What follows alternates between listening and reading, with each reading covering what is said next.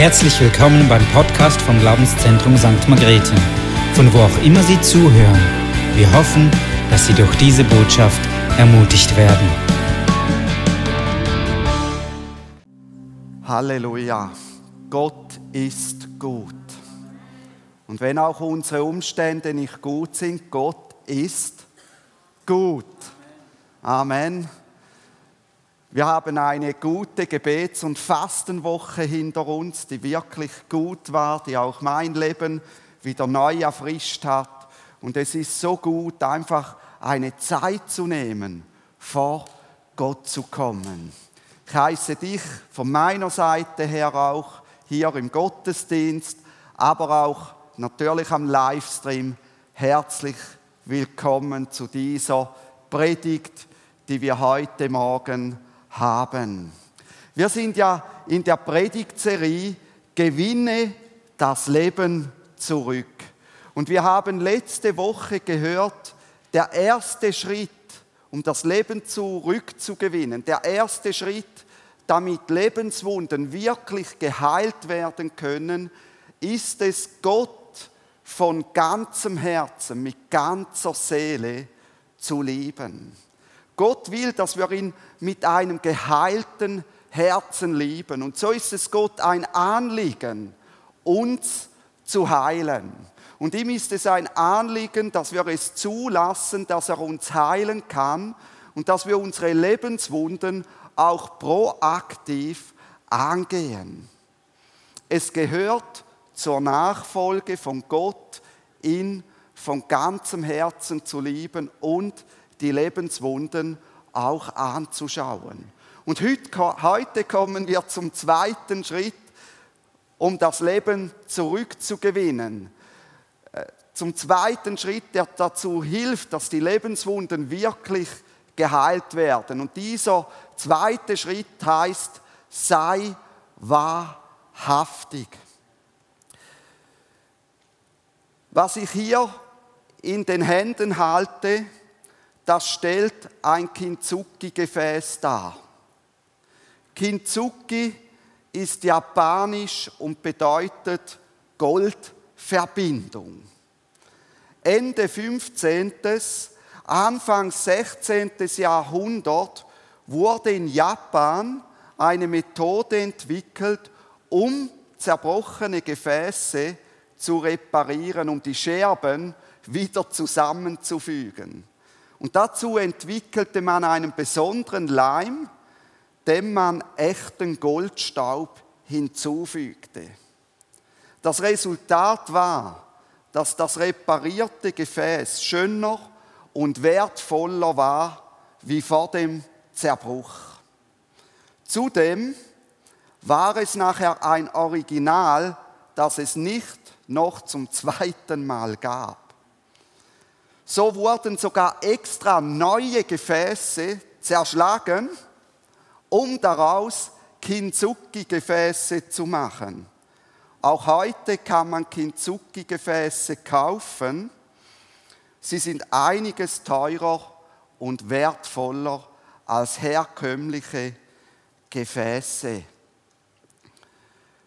Wir Menschen neigen dazu, Zerbrochenes zu nehmen, die Scherben zu nehmen, wie wir sie hier haben, und in den Abfall zu werfen. Warum? Wir denken, es ist nicht mehr wertvoll. Wir denken, es ist wertlos. Und so wollen wir die Scherben wegwerfen. Manchmal denken wir, dass, man, dass wir das auch mit den Dingen tun können, die in unserem Leben zerbrochen sind. Dass wir es einfach wegwerfen können. Wir wollen das Zerbrochene weghaben, weil wir denken, dass es nun wertlos sei und weil wir denken, dass wenn wir das Zerbrochene bei uns behalten, dass es uns wertlos mache, dass es uns entwerte. Aber für Gott ist das Zerbrochene nicht wertlos. Er will es zusammenfügen und heilen, so dass es nachher noch wertvoller ist wie vorher. Er schafft wertvolle Goldverbindungen im Zerbrochenen drin. Wurde es vor dem Zerbruch zum Segen, so wird es jetzt, nachdem er es geheilt hat, noch zum viel größeren Segen. Und das gilt auch für dein Leben. Die Goldnarben, die dabei entstehen, diese Goldverbindungen, die entstanden sind, sind ein Zeichen der Gnade Gottes. Und wenn du in deinem Leben Heilung erfahren hast, dann darfst du diese Goldverbindungen, diese Goldnarben sehen und kannst sagen, Gott, ich danke dir. Es sind Zeichen deiner Gnade. Darum schaue die Bruchstücke in deinem Leben an und beginne sie zu ordnen. Werfe sie nicht weg in den Abfall, weil du denkst, sie sind wertlos, sondern ordne immer das eine Stück zum anderen passenden Stück, wie in einem Putzle. Dieses Ordnen hat auch mit Wahrhaftigkeit zu tun. Ich schaue es an und ich ordne es zu. In Johannes 8, 32 da macht Jesus folgende Aussage. Ihr werdet die Wahrheit erkennen und die Wahrheit wird euch frei machen. Diese Wahrheit, sagt Jesus, erkennen wir dort im Kontext, wenn wir in seinem Wort bleiben. Das ist einerseits das Wort, das er gesprochen hat, das ist das Leben, das Jesus vorgelebt hat aber das ist auch das Wort, das wir als die Bibel, als die Schrift Gottes kennen. Jesus ist diese Wahrheit und das Wort Gottes zeigt uns verschiedene Aspekte dieser Wahrheit. Diese Aspekte, sie korrigieren unser Gottesbild und unsere falschen Glaubensannahmen, die wir haben. Sie zeigen aber auch, was Wahrheit für unser eigenes Leben bedeutet. Und der ein erster Aspekt dieser Wahrheit ist, Gott will, dass wir ehrlich mit uns sind. Das ist sein Anliegen. Ehrlich sein mit Wunden, die uns das Leben geschlagen hat, ist gar nicht so einfach. Das ist so eine Sache. Wir haben Mühe, ehrlich zu sein, vor allem wenn die Wunden uns von Personen geschlagen werden, die uns nahestehen. Und es ist nun leider mal so, dass die meisten Wunden geschlagen werden von Personen, die nahestehen. Über 50 Prozent aller Missbräuche geschehen von Personen, die einem nahestehen. Nicht von irgendwelchen fremden Personen. Und dann wollen wir uns das wie nicht eingestehen, dass die Person, die uns nahe steht, uns wirklich verletzt hat, dass sie uns wie ein Stück aus unserem Herzen herausgerissen hat. Aber wenn wir nicht ehrlich sind mit uns, dann versperren wir uns den Weg zur Heilung. Dann versperren wir den Weg dazu, dass Gott Goldverbindungen schaffen kann, dass er uns heilen kann und dass wir nachher noch wertvollere Gefäße sind wie vorher. Gott sagt in Epheser 4:25 durch Paulus, darum legt die Lüge ab und redet jeder die Wahrheit mit seinem Nächsten. Es ist klar, es ist einerseits gemeint, ich soll den anderen nicht anlügen. Ich soll ehrlich sein zu ihm. Das ist aber nur ein Aspekt dieser Aussage. Ein anderer Aspekt ist, dass verletzte Menschen oft sich selbst belügen und nicht wahr sind zu sich selbst. Und so reden sie nicht die Wahrheit über den Nächsten. Ich kenne das aus meinem Leben. Ich kenne das von Menschen, die zu mir kommen, denen ein Unrecht geschehen sind, die verletzt worden sind. Oft beschönigen sie, was geschehen ist. Sie bringen Verständnis auf für den Täter und verharmlosen und bagatellisieren die Tat, die der Täter getan hat. Aussagen wie, ja weißt du, so schlimm war es gar nicht. Ich verstehe den anderen, er hat es ja auch nicht einfach gemacht. Andere haben Schlimmeres erlebt, die geben Zeugnis davon. Und ich denke, es ist auch gut, wenn man mal schauen kann und sagen, okay, der andere hat es auch nicht einfach. Aber das gibt ihm nicht das Recht, dir etwas zu tun, dir Unrecht zu tun. Passende Bilder oder Sprichwörter für solche Aussagen sind dann etwas unter den Teppich kehren, Gras drüber wachsen lassen, Zeit heilt Wunden, gute Miene zum bösen Spiel, den Frieden wahren und was auch immer. Aber glaub mir, diese Sprichwörter sind Lügen in diesen Gebieten. Die stimmen nicht. Und dann lebt man so und die Wunde wird nicht angegangen, die Scherben bleiben. Die nackte Wahrheit die will oft nicht angeschaut werden. Ich wiederhole, die nackte Wahrheit will oft nicht angeschaut werden. Man will sie schön bekleiden, einkleiden. Sie wird richtig verdrängt. Die Verletzung will nicht aus dem Leben geschaffen werden. Am liebsten würde man die Scherben einfach wegwerfen in einem Mülleimer, aber das geht nicht, wenn im eigenen Leben etwas zerbrochen ist. Aber warum will man das tun?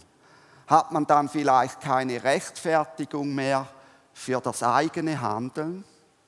Die Rechtfertigung, ich handle so, weil mir Dinge widerfahren sind, die nicht gut waren. Ja, weißt du, ich kann nicht anders handeln, ich bin verletzt worden. Weniger oft wird Folgendes getan, ist aber in den Auswirkungen genauso schlimm wie das Beschönigen. Ich rede wiederholend und wiederholend abwertend über den Täter. Ich mache den Täter für alle meine Probleme meines Lebens schuldig. Dies wird auch Übertragung genannt. Ich brauche einen Täter oder vielleicht auch eine Institution, das kann es auch sein, für die Probleme meines Lebens, um selbst keine Verantwortung dafür übernehmen zu müssen. Jedes Problem, das ich habe, schiebe ich dem Täter oder einer Institution zu. Ich möchte fragen heute Morgen, was hindert dich, bei deinen Wunden genau hinzusehen. Was hindert dich daran? Ist es vielleicht Schmerz, der damit verbunden ist, genau hinzusehen? Wenn wir so leben, wenn wir in diesem Mustern bleiben und da nicht rauskommen, dann betrüben wir den Heiligen Geist. So heißt es in Epheser 4:30, und betrübt nicht den Heiligen Geist Gottes, indem ihr in Bitterkeit drin bleibt, indem ihr in diesem Mustern drin bleibt, indem ihr verletzt bleibt. Wir hindern ihn daran zu helfen und uns zu heilen und diese Goldverbindungen, diese Goldnarben zu schaffen. Dabei ist er es, der Heilige Geist, der die Scherben nimmt und mit wertvollem Goldleim zusammenfügt und uns zu noch wertvolleren Gefäßen macht. Er ist es, der Zerbrochenem, das für uns wie tot ist, neues Leben einhaucht. Er ist es, der uns in das Bild Christi verwandeln und Christus immer ähnlicher machen will. Und so heißt es auch in 2. Korinther 3, 18, vom Heiligen Geist werden wir verwandelt in das Bild Christi. Halleluja. Vom Heiligen Geist werden wir verwandelt von einem Scherbenhaufen in ein wertvolles Gefäß mit Goldnarben. Und so können wir dann im anderen das Gold auch sehen. In der Tat, es ist herausfordernd, die menschlichen Abgründe anzuschauen. Aber der Heilige Geist will uns helfen dabei. Er ist auch in diesen Dingen der Beistand, wie Jesus gesagt hat, ich werde euch einen Beistand geben, ich werde euch einen Fürsprecher geben, ich werde euch einen Tröster geben, ich werde euch einen Kraftspender geben, ich werde euch einen Helfer geben, der euch durch diese schmerzvollen Prozesse hindurch hilft. Sei wahr mit dem Unrecht, das dir angetan wurde. Sei ehrlich damit. Gestehe dir ein, dass dir Unrecht angetan wurde und verharmlose nicht mehr. Oft wird dir dann aufgewogen, weil es Personen sind, die einem nahestehen. Ja, aber weißt du, die Person, die hat mir so viel Gutes getan. Da kann ich ihr doch jetzt dieses Unrecht nicht anlasten. Sie wollte sonst immer das Beste für mich. Es geht dann so frei nach dem Motto, Unrecht kann kein Unrecht mehr sein, wenn jemand mir viel Gutes getan hat. Wirklich ist dem so? Geben viele gute Dinge einen Freibrief, um ein Unrecht zu begehen? Kann ich jetzt also kommen zu dir und dir sieben, acht, neun, zehn gute Dinge tun? Und dann habe ich dafür einen Gutschein, um dir ein Unrecht zuzufügen. Ist das so? Hey, bekenne, Person XY, wie sie auch immer heißt, ist an mir schuldig geworden, indem sie das und das getan hat oder indem sie eben etwas nicht getan hat, vielleicht auch etwas, was wichtig gewesen wäre, unterlassen hat. Gebe es zu, sei ehrlich, dass es dich verletzt hat, dass es schlimm ist und dass es schmerzt. Überspiele die Wunde oder Teile der Wunde nicht. Lüge dich nicht an. Sei wahr zu dir. Weißt du, was passiert mit einer Wunde, die ignoriert wird? Sie entwickelt Brandwasser, sie beginnt irgendwann zu eitern und irgendwann wird diese Wunde dir den Todesstoß zusetzen.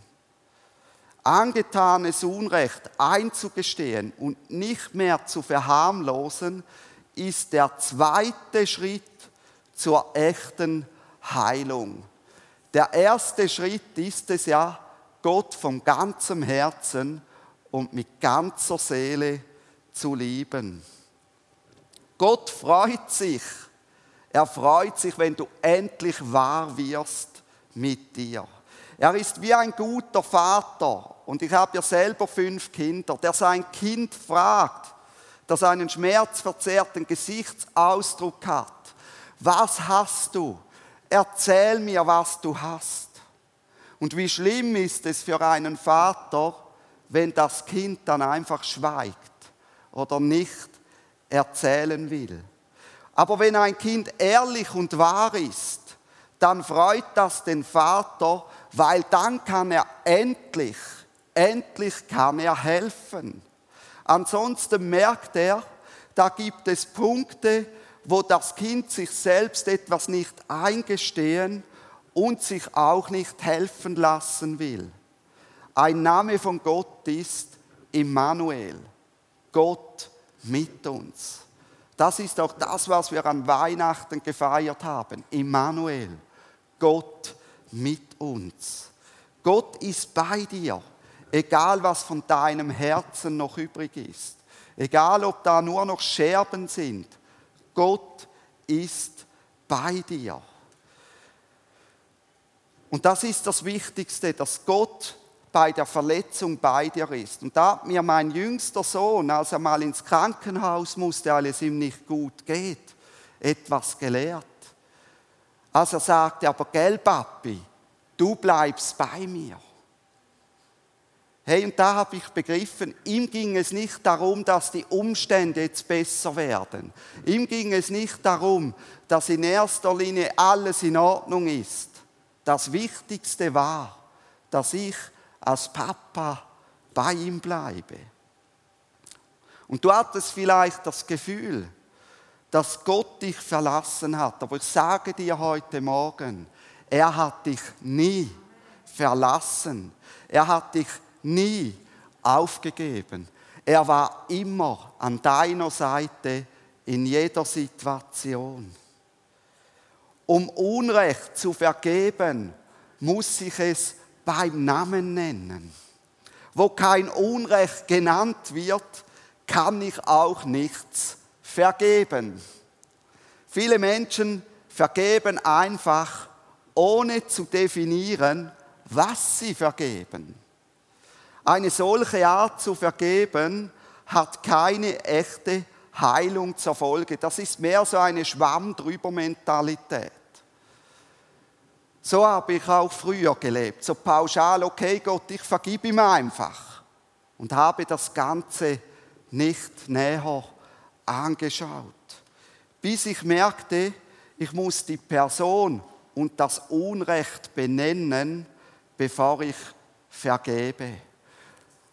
Und ich kann mich an eine Situation erinnern, wo ich am Joggen war und dann laut vor mich hingesprochen habe im Wald und dann die Person genannt habe und gesagt habe, Gott, diese Person hat mir wirklich Unrecht getan. Das und das hat sie mir angetan. Die Bibel macht uns klar, dass wir unsere Sünden bekennen und beim Namen nennen sollen. So heißt es in 1. Johannes 1,9. Wenn wir unsere Sünden bekennen, wenn wir sie bekennen, wenn wir sie beim Namen nennen, so ist er, Jesus, treu und gerecht, dass er uns die Sünden vergibt und uns reinigt von aller Ungerechtigkeit. Halleluja. Diese Zusage haben wir. Und wenn wir sie bekannt haben, da müssen wir nicht nochmals kommen und dann sagen, okay, hast du mir jetzt wirklich vergeben? Wir müssen uns nicht mehr verdammen. Er ist treu und gerecht, dass er uns vergibt und uns reinigt von aller Ungerechtigkeit. Was heißt das? Er schaut uns wieder so an, als wäre nie etwas geschehen. Er begegnet uns wieder vorurteilslos. Bekennen wir unsere Sünden, so vergibt er uns diese und reinigt uns. Und beim Vater unser beten wir, Vater unser im, im Himmel, vergib uns unsere Schuld, wie auch wir vergeben unseren Schuldigern oder denen, die uns Unrecht getan haben.